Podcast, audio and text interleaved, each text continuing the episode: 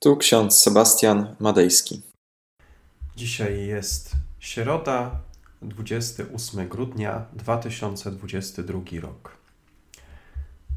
W książeczce z Biblią na co dzień otwieramy Psalm 42, werset 12. Czemu rozpaczasz, duszo moja, i czemu drżysz we mnie? Ufaj Bogu, gdyż jeszcze sławić Go będę. On jest zbawieniem moim i Bogiem moim. Raz drugi list apostoła Pawła do Koryntian, trzeci rozdział, dwunasty werset. Mając więc taką nadzieję, postępujmy z całą otwartością. Dzisiaj obchodzimy Dzień Niewinnych Dzieci. W Ewangelii Mateusza w drugim rozdziale czytamy. Gdy oni odjechali, oto anioł pański ukazał się Józefowi we śnie i rzekł: Wstań, weź dziecię i jego matkę i uchodź do Egiptu. Pozostań tam, aż ci powiem. Bo Herod będzie szukał dziecięcia, aby je zgładzić. Józef wstał, wziął w nocy dziecię i jego matkę i udał się do Egiptu. Tam pozostał aż do śmierci Heroda. Tak miało się spełnić słowo, które Pan powiedział przez proroka. Z Egiptu wezwałem syna mego. Wtedy Herod, widząc, że go mędrcy zawiedli, wpadł w straszny gniew. Posłał oprawców do Betlejem i całej okolicy i kazał pozabijać wszystkich chłopców w wieku do lat dwóch, stosownie do czasu, o którym się dowiedział od mędrców. Wtedy spełniły się słowa proroka Jeremiasza.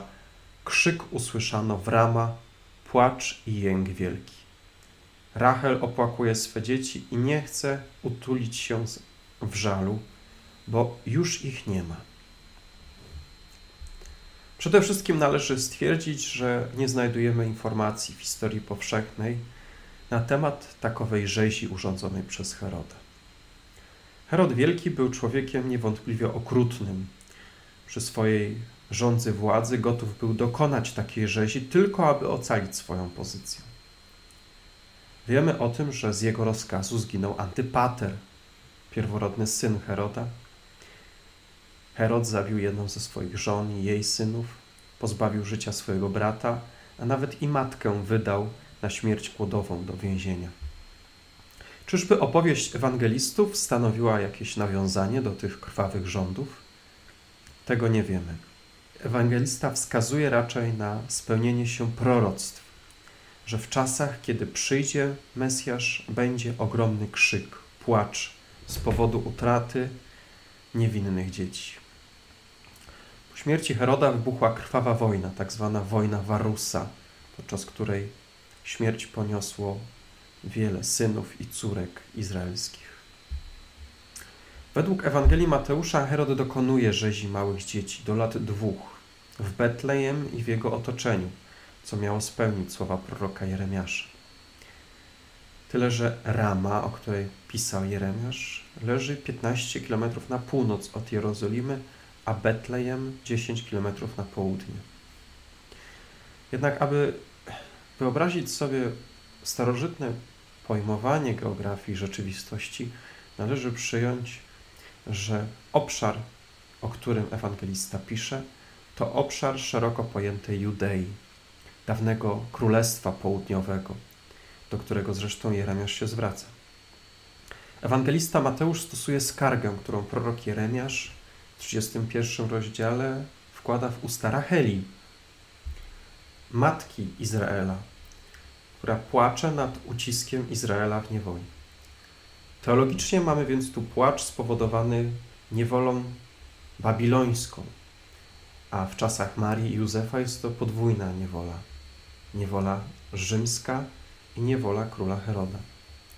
Jeśli prześledzimy dokładnie sytuację polityczną w tamtym regionie, przekonamy się, że Herod nie był wolnym władcą. Był całkowicie zależny od władzy w Rzymie. Tylko i wyłącznie z powodu osobistej przyjaźni z Cezarem Herod mógł cieszyć się swoistą autonomią, ale również do czasu. Tekst ten zadaje nam pewne pytanie: ileż to mamy współcześnie tyranów, którzy wyobrażają sobie, że są panami świata, a tak naprawdę wyżywają swoje frustracje na niewinnych, słabszych od siebie. Rzeź niewiniątek to historia powracająca co jakiś czas na arenie dziejów ludzkości. Przypomnijmy sobie Faraona i rzeź nowonarodzonych Izraelitów, z których cudem uratowany został Mojżesz. Albo rzeź, jaką dokonał w swojej furii król Saul na kapłanach w Nob, tylko dlatego, że pomogli Dawidowi, przeciwnikowi Saula. Rządni władzy i pieniędzy władcy i królowie pojawiają się na tym świecie, ale książę pokoju, Mesjasz, Zbawiciel jest tylko jeden Jezus Chrystus, który nie przyszedł po to, aby nas sądzić, ale aby nas zbawić. Zatem za Psalmem 42 możemy powiedzieć: Dlaczego rozpaczasz, duszo moja? Czemu drżysz we mnie?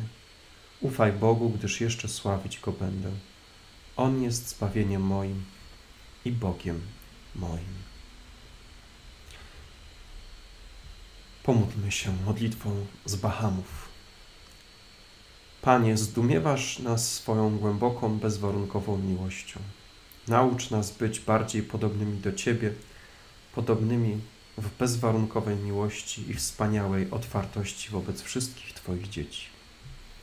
Spraw, Panie, aby wszyscy tyrani, którzy panują na tym świecie, odnaleźli Ciebie i nawrócili się ze swoich błędnych dróg. Ty, Panie, strącasz stronów pysznych i sprzeciwiasz się tym, którzy nadużywają swojej władzy. Jednocześnie Ty dajesz nam prawdziwego władcę, króla pokoju, który przychodzi do nas, do naszych serc i pragnie w nich królować.